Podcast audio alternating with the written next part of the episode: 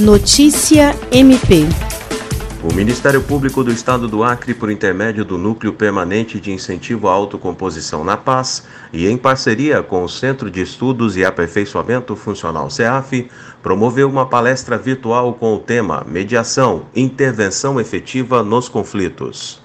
A atividade encerrou o ciclo de palestras sobre mediação de conflitos no ambiente escolar e familiar, intitulado Diálogos Autocompositivos por uma Cultura de Paz, em edição especial voltada para educadores, pais e alunos da Rede Municipal de Ensino de Porto Acre, com o objetivo de prevenir e resolver de forma não violenta os conflitos nas escolas. A palestra foi ministrada pela coordenadora geral do NAPAS, promotora de justiça Diana Soraya Tabalipa, que destacou que a medição é uma prática de facilitação de diálogo entre as partes e busca aprimorar as relações interpessoais e incentivar o diálogo para a resolução de conflitos.